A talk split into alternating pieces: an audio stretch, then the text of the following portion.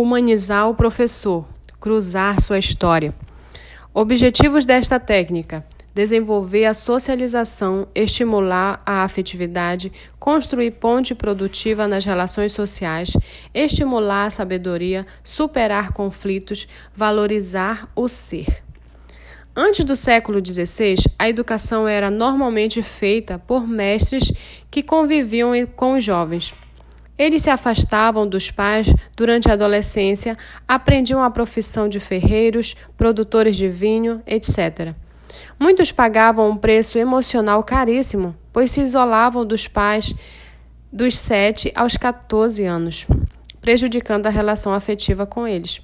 Quando a escola se difundiu, houve um grande salto emocional, pois além do ganho educacional que tinham nas escolas, as crianças retornavam todos os dias para o convívio com os pais.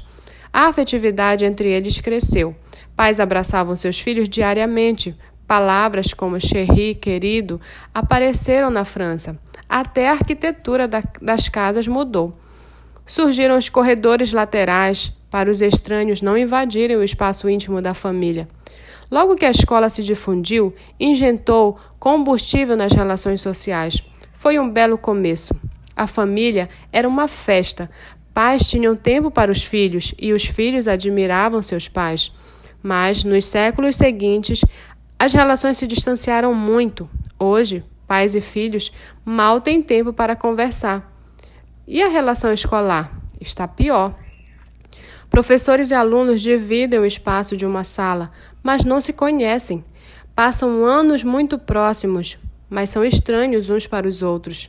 Que tipo de educação é esta que despreza a emoção e nega a história existencial? Os animais não têm história, pois não percebem que são distintos do mundo. Mas o ser humano percebe essa diferença e, por isso, se constrói uma história e transforma o mundo. Freire, 1998. As escolas de pedagogia falham por não estimularem seus professores a se humanizarem em sala de aula. É fundamental humanizar o conhecimento e primordial humanizar os mestres. Os computadores podem informar os alunos, mas apenas os professores são capazes de formá-los. Somente eles podem estimular a criatividade, a superação de conflitos, o encanto pela existência, a educação para a paz, para o consumo, para o exercício dos direitos humanos. Caros professores, cada um de vocês tem uma fascinante história que contém lágrimas e alegrias, sonhos e frustrações. Contem essas histórias em pequenas doses para os seus alunos durante o ano. Não se escondam atrás do giz ou da sua matéria. Caso contrário, os temas transversais responsáveis por educar para a vida, como a educação para a paz, para o consumo, para o trânsito, para a saúde, serão uma utopia, estarão na lei, mas não no coração.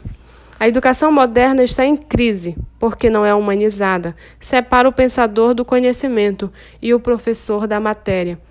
O aluno da escola, enfim, separa o sujeito do objeto. Ela tem gerado jovens lógicos que sabem lidar com os números e máquinas, mas não com dificuldades, conflitos, contradições e desafios. Por isso, raramente produz executivos e profissionais excelentes, pessoas que saem da mesmice e fazem a diferença.